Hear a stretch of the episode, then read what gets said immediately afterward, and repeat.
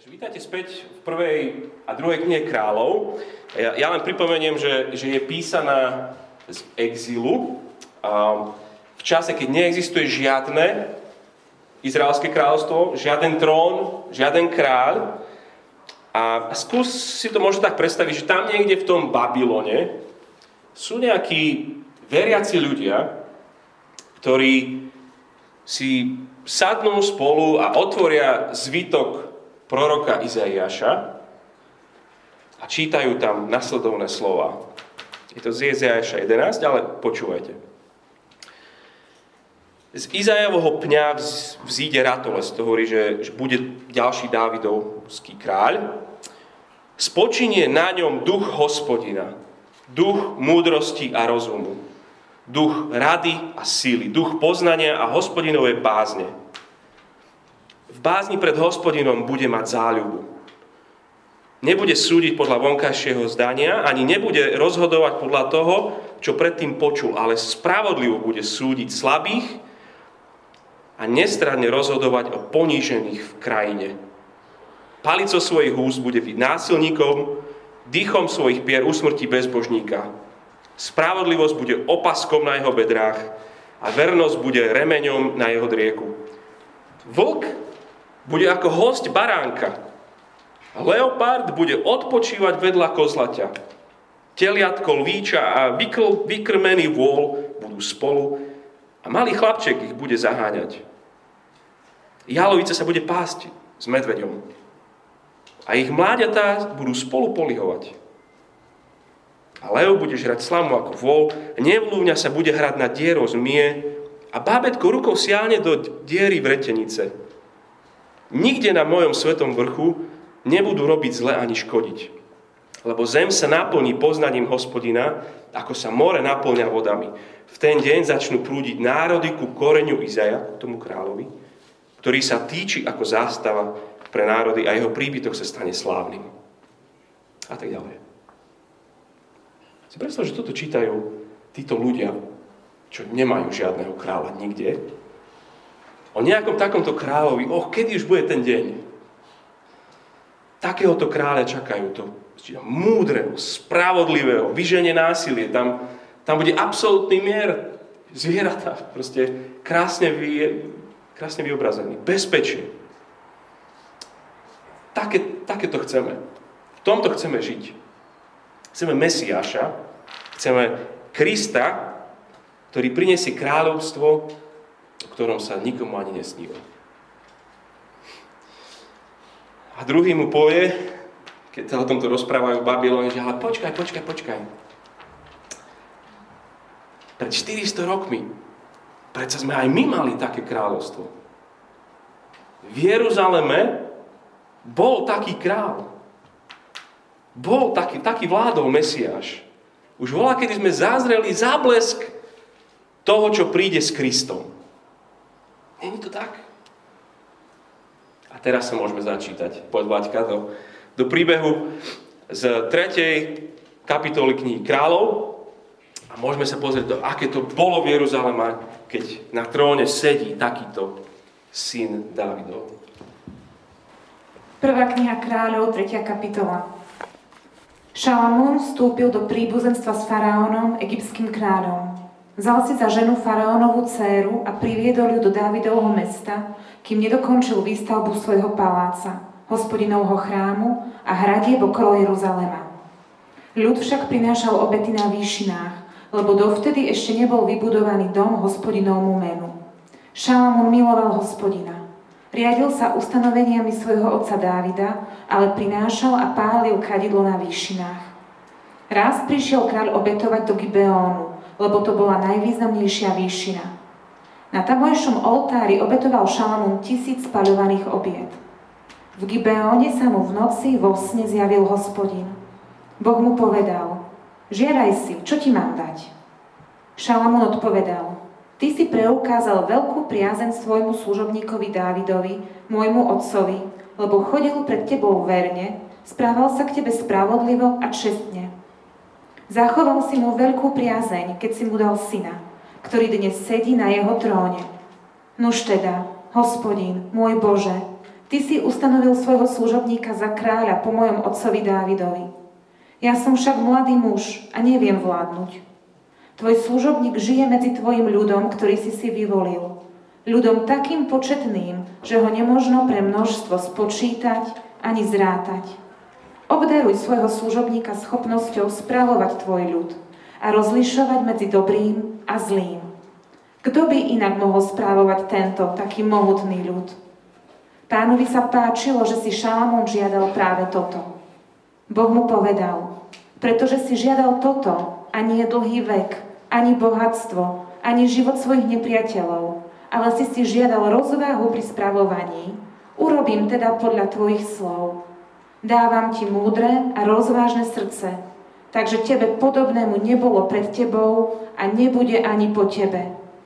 Dám ti aj to, o čo si nežiadal, bohatstvo a slávu, aby sa ti po celý život nikto spomedzi kráľov nevyrovnal. Ak budeš chodiť po mojich cestách, zachovávať moje ustanovenia a moje príkazy, ako to robil tvoj otec Dávid, predĺžim ti aj vek. Na to sa Šalamún prebudil. Bol to iba sen. Potom odišiel do Jeruzalema, zastal pred archou Pánovej zmluvy, priniesol spaľované obety i obety spoločenstva a pre všetkých svojich služobníkov pripravil hostinu. Raz prišli ku kráľovi dve neviestky a posadili sa pred neho. Jedna povedala: O, pane môj, ja a táto žena bývame v jednom dome. Ja som pri nej v dome porodila. Na tretí deň po mne porodila aj táto žena. Boli sme sami. Okrem nás dvoch nebol s nami v dome nikto iný. Syn tejto ženy však v noci zomrel, lebo ho priľahla. O polnoci, kým to ja služobnica spala, ona vstala, odtiahla mi od boku syna a uložila si ho do lona. Svojho mŕtvého syna však vložila mne do lona. Keď som ráno vstala nadojčiť si syna, bol už mŕtvy. Ráno som si ho lepšie prezrela a zistila som, že to nie je môj syn, ktorého som porodila. Druhá žena však tvrdila: To nie, môj syn je ten živý a tvoj syn ten mŕtvy. Táto zase vravela: Čo by, tvoj syn je ten mŕtvy a môj syn ten živý. Tak sa hádali pred kráľom. Kráľ uvažoval. Táto tvrdí: Tento živý je môj syn a ten mŕtvy tvoj. Tamtá zase hovorí: To nie, tento mŕtvy je tvoj a ten živý môj. Kráľ prikázal: Doneste mi meč. Priniesli meč pred kráľa. Na to povedal kráľ: Rozotnite to živé dieťa na dvoje a dajte polovicu jednej i druhej. Tu zvolala žena, ktorej ten živý syn patril. Kráľovi povedala, pretože sa v nej ozval materinský súcit k vlastnému dieťaťu. Pane môj, dajte jej to živé dieťa a nezabíjajte ho. Tá druhá však povedala: Rozotnite ho, nech nebude ani moje, ani tvoje. Kráľ rozhodol: Živé dieťa dajte tejto a nezabíjajte ho. Ona je jeho matka. Keď sa celý Izrael dozvedel o rozsudku, ktorý vyniesol kráľ, vážili si kráľa, lebo videli, že pri výkone práva je v ňom Božia múdrosť. Ďakujem. A ešte ostaňte v tom texte, pôjdeme ďalej a pozrieme sa až po koniec 5. kapitoly. V 4. kapitole čítame, keď si pozriete pred seba, o Šalamúnovom vládnom kabinete. Hej, jeho ministrov stretávame vo veršoch 1 až 6. Potom vo veršoch 7 až 12 máme 12 správcov, 12 regiónov a ich úlohou je, aby jeden mesiac v roku ten daný správca so svojou správou zabezpečili jedlo a zásoby. A tá 4. kapitola, pozrite sa, končí zase radosne ako tá 3. Verš 20. Judovcov a Izraelitov bolo toľko ako piesku na mori. Mali čo jesť a piť a bolo im dobre. A pokračujeme ďalej. Kto by nechcel žiť v takejto krajine? Hej. Toto bolo skoro ako ten sľubovaný raj na zemi. Všetky Božie sľuby, ktoré dal ešte patriarchovi Abrahamovi, čiže ešte 1000 rokov dozadu, sa tu práve tuto napĺňajú. Teraz sme čítali, že ľud jeho ako piesku pri mori. Majú krajinu. 5. kapitola, verš 1. Šalamún vládol nad všetkými kráľovstvami od Eufratu po krajinu Filištíncov pa až po hranice Egypta. Majú ľud, majú krajinu a majú pokoj a mier. 5. verš 5. kapitoly. Počas celej vlády Šalamúna býval Judá a Izrael od Dánu až po Beršebu bezpečne, každý pod svojim viničom a pod svojim figovníkom. Hej, od záhorskej vsi po Novú Sedlicu. Hej, od Dán po Beršebu. Ekonomicky úplne sebestačný. Boží ľud pod Božím kráľom, na Božom mieste, pod Božím požehnaním. Kde to môže byť ešte lepšie? 14. verš 5. kapitoly. Šalamúnovú múdrosť prichádzali počúvať ľudia zo všetkých národov a všetci pozemskí králi, ktorí sa dozvedeli o jeho múdrosti. Nádherné tam žiť. Pokračuje kapitola tým, že jeden z tých práve pohanských kráľov, král Chíram z Týru, poskytuje svoje služby tomuto múdremu kráľovi. V verši 21 čítame jeho slova. Král Chíram, keď počul Šalamúnove slova, nadšene zvolal, nech je dnes zvelebený Hospodin, že dal Dávidovi múdreho syna nad týmto početným národom.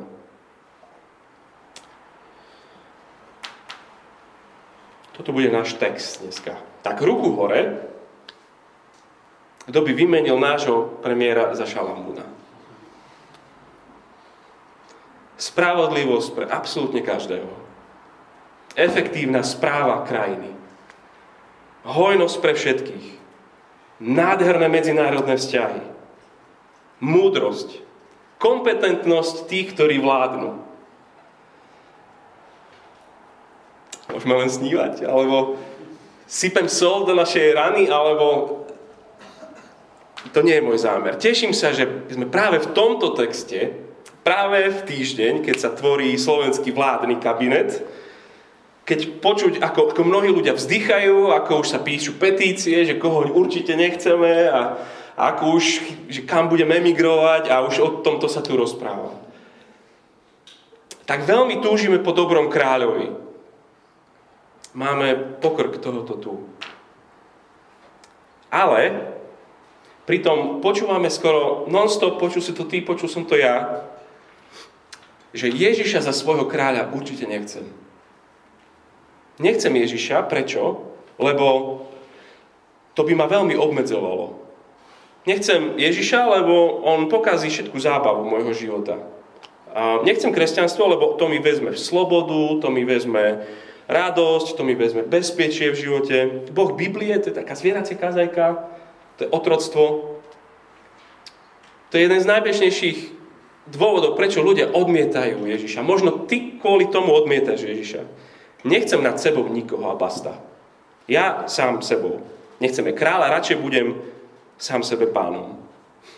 Predstava o živote s Ježišom je takéto, čo si Slovák pod tým predstaví? Tak odriekanie, kostol, také vo farbách to bude šedé. Nepredstavujeme si to, čo tu majú pod vládou Šalamúna. Hody a hostinu. Takže tento text 1. kráľovej 3 až 5, nech rozfúka všetky tieto oblaky, ktoré my máme, naše tie predstavy. V podstate ten text nám hovorí jednu vec, že pozri sem, aký život čaká tých, ktorí žijú v kráľovstve poslušného Božieho syna. Pozri sa sem, aký život čaká tých, ktorí žijú v kráľovstve poslušného Božieho syna. Rozhliadni sa po tomto kráľovstve Šalamúna a potom mi povedz, či to je bordel, či to je chaos, či to je klientelizmus a úplatky a sociálna bieda a tak ďalej. To, čo nechceme všetci. Nie je život pod Božím kráľom, skutočný život, po ktorom všetci túžime. Svet v podstate, o ktorom sa ani neodvážime už skoro ani snívať.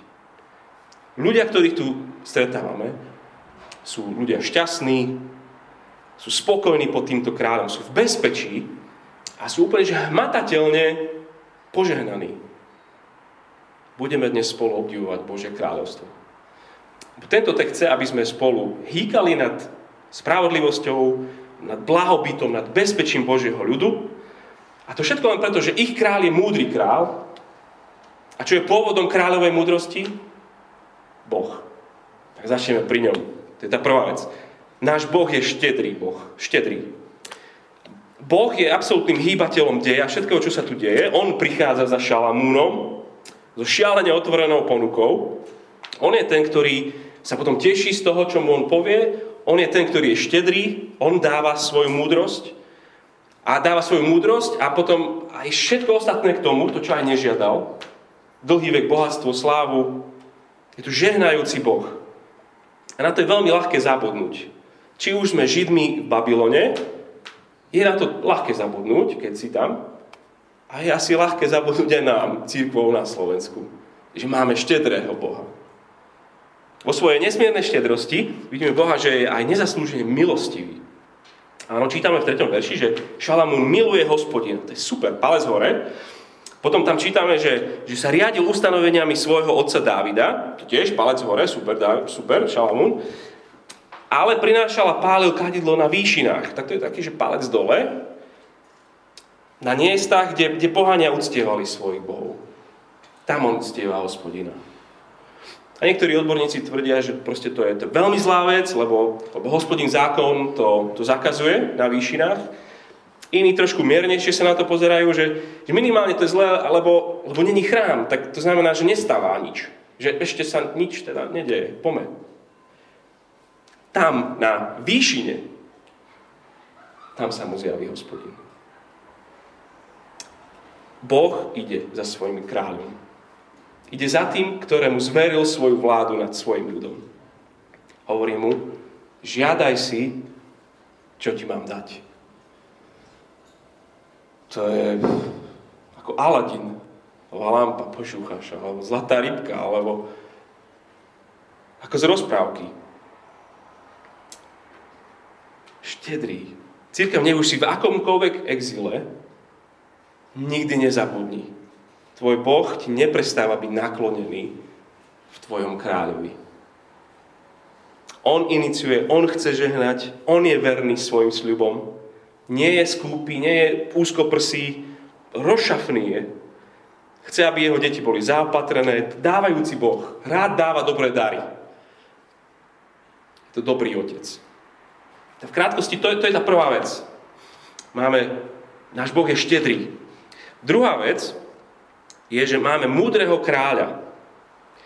A všetko Božie požehnanie je naše pod podmienkou, že nad nami je poslušný Boží syn. Všetko to Božie požehnanie je naše pod touto podmienkou, že nám vládne poslušný Boží syn. A vidíme aj Šalamúna, že on neberie svoje postavenie ako samozrejmosť. Vie, že to veľmi ľahko mohlo skončiť inak. Ak ste tu boli posledné týždne, viete, on, kľudne niekto iný mohol byť na tróne. Vo verši 6 až 8, v kapitole 3, čítame, že Šalamún odpovedal na tú žiadosť, že čo ti môžem dať. Odpovedal, ty si preukázal veľkú priazeň svojmu služobníkovi Dávidovi, môjmu otcovi, lebo chodil pre tebou verne, správal sa k tebe spravodlivo a čestne. Zachoval si mu túto priazeň, keď si mu dal syna, ktorý dnes sedí na jeho tróne. Už teda, Hospodin, môj Bože, ty si ustanovil svojho služobníka za kráľa po mojom otcovi Dávidovi. Ja som však mladý muž a neviem vládnuť. Tvoj služobník žije medzi tvojim ľudom, ktorý si vyvolil. Ľudom takým početným, že ho nemožno pre množstvo spočítať ani zrátať. Šalamún má 20 rokov. A o sebe hovorí, doslova hovorí, že som malé dieťa. Tom, čo ja mám tu robiť, ja som ako malé dieťa. Ako ja môžem správovať tvoj ľud? A preto sa modlí, prosí, verši 9, obdaruj svojho služobníka, doslova srdcom pozorným, schopnosťou správovať tvoj ľud a rozlišovať medzi dobrým a zlým. Kto by inak mohol správovať tento tak mohutný ľud? Žiadaj si, čo ti mám dať. Čokoľvek by odpovedal na túto otázku, strašne veľa o sebe povie. Čo by si chcel? Čokoľvek odpovie, to odhalí všetko. A tu je nevydaný kráľ. Môže si pýtať čokoľvek a on nemyslí na seba. Nežiada slávu, bohatstvo nerieši, nepýta si víťazstvo vo vojnách. Tomuto kráľovi záleží v prvom rade na Božom ľude. My sme mali skríknuť, že wow, že takého som ešte v živote nikde nevidel.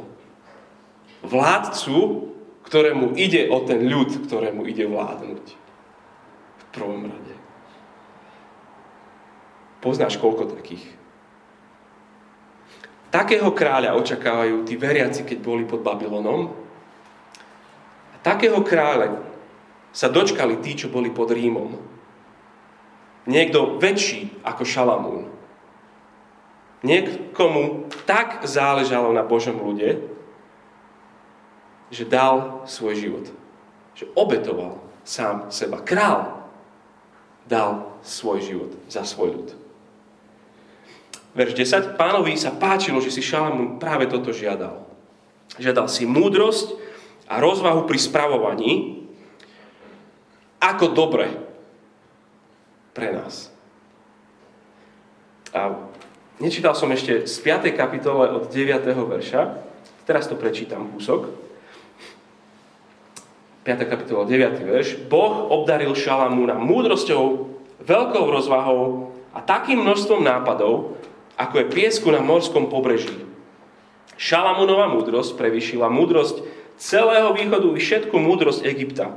Bol múdrejší než ostatní ľudia, než Ezrachovec Etán, alebo Hemán, Kalkol a Darda, synovia Machola. Takže povesť o ňom prenikla ku všetkým okolitým národom. Zložil 3000 prísloví a jeho piesni bolo 1005. Hovoril o stromoch, a to od libanonského cédra, majestátnych, až po izob, čo na múre rastie, taký obyčajný. Ďalej hovoril o zvieratách, o vtákoch, o plázoch a rybách. Šalamúnovu múdrosť prichádzali počúvať ľudia zo všetkých národov a všetci pozemskí králi, ktorí sa dozvedeli o jeho múdrosti. Obdivovaný génius. Taký polyhistor. V jednej osobe tam je, že Einstein plus Shakespeare plus Marie Curie plus Mozart. Všetko v jednej osobe. Najmudrejší z mudrcov jeho doby. Mezopotámie, Egypta, všetkého. Nikto sa mu nevyrovnal. Rozmýšľal si niekedy o tom, že ten tesár z Nazareta, že bol ešte väčší Šalamún. Jeho podobenstvá dodnes udivujú milióny. Jeho rozhovory, tak ako sa rozpráva s chudobnými, tak ako sa rozpráva s profesormi, ako sa rozpráva s bohatými. Už keď mal 12 a zabudol sa v chráme, tí odborníci na zákon žasnú, že to, kde sa v tomto 12-ročnom chlapcovi berie. Ľudia v synagógach, keď počuli jeho učiť, žasli veľmi, veľmi podobne, ako čítame na konci tej 3. kapitoly, že keď sa celý Izrael dozvedel rozsudku, ktorý vyniesol kráľ, vážili si kráľa, lebo videli, že pri výkone práva je v ňom Božia múdrosť. Vážili si kráľa, doslova, že báli sa kráľa. Vnímajú, že tento, to je úplne iná liga ako všetci ostatní. Jeho múdrosť je ohromujúca. Je to Božia múdrosť, ktorú má. Keď si uvedomíme múdrosť nášho kráľa, Božieho syna, na tróne, nevieš inak, ako v podstate v úžase odstúpiť a pokloniť sa jeho múdrosti. Ty a ja sme požehnaní, že máme tú výsadu byť pod jeho vládou. A to je vlastne tá pointa. To je ten tretí bod, čo budeme, že sme požehnaný ľud. Sme požehnaný ľud. Kde vlastne začať? O tomto je celý tento náš text. S múdrym kráľom prichádza kráľovstvo spravodlivosti a práva. Kráľovstvo hojnosti a blaha, kráľovstvo pokoja a mieru, kráľovstvo kreativity a krásy. Také bolo kráľovstvo Šalamúna a také bude kráľovstvo kráľa Ježiša. úplne hmatateľne, zmyslovo, reálne. Nové nebo a nová zem. Už čoskoro. Ale pozor, nie je bohatstvo a zdravie teraz. Nenechajme sa zviesť kýmkoľvek, to by nám povedal, že keď uveríš v Ježiša, budeš zdravý a bohatý teraz. Ten text by nás mohol k tomu zvádzať. Nikde také nesľubuje. Je to pravda, že budeš zdravý a bohatý, ale potom. Až raz, keď znova bude vládnuť poslušný Boží kráľ. OK, jeho kráľovstvo bude kráľovstvo absolútnej spravodlivosti. Z tých mnohých, čo mohol autor vybrať, vybral to o tých dvoch prostitútkach. A aj Ježiš vnáša právo do tých najnejasnejších prípadov. Podobne ako v tomto súdnom pojednávaní dvoch jeruzalemských prostitútok. Už aj to je vlastne na zamyslenie, že u nás, keď nemáš peniaze a nemusíš ísť na súd, proste právnik stojí niečo. Tu Šalamún osobne sa zasadol prípadom absolútnej spodiny celého kráľovstva. On sa venuje týmto nikomu. Dvom prostitútkam. Kto je ten syn? Koho je ten syn? Ako môže niekto spravodlivo rozhodnúť? Nie sú tam žiadne dôkazy. Všetko sa stalo v noci. Žiaden svedok, nikto nič nevidel. Slovo proti slovu. Šalamún to tak dá dokopy. V 23. verši kráľ uvažuje. Táto tvrdí, tento živý je môj syn a ten mŕtvý je tvoj. Tamtá zase tvrdí, to nie, tento mŕtvý je tvoj a ten živý je môj. No. Takže sme jasní. Nemôže nariadiť DNA test, tak, ale má iný test. Má taký test, že pol na pol. A skutočnú matku odhalí jej súcit. Geniálny vhľad, cit toho sudcu. Spravodlivosť bola prisúdená správne. A znova, kto sme my v tomto celom príbehu? My sme ten žasnúci ľud. My sme ten žasnúci ľud, ktorý keď sa dozvie o tomto, tak chváli a je hotový z toho, akého má múdreho kráľa. Akýkoľvek my máme spory, či ti bolo ublížené, alebo ťa niekto teraz ohrozuje, alebo zraňuje, a nemáš to ako dokázať. Možno to je len jedno slovo proti druhému, jeden pocit voči druhému. Ježiš priniesie so sebou kráľovstvo dokonalej spravodlivosti a práva. Všetko raz bude jasné a všetko raz bude spravodlivo vyriešené. Včera nám z pivnice ukradli bicykle. Opäť. Teraz dospelácké. Jeden bol fungel nový z leta. Nemám svedkov. Na políciu som ani nešiel, lebo čo mi pomôžu. Ale v tomto texte som bol, tak večer sme v modlitbe mohli celá rodina spolu sa tešiť z toho, že s Kristom príde svet, v ktorom si už nebudeme nikdy nič zamykať.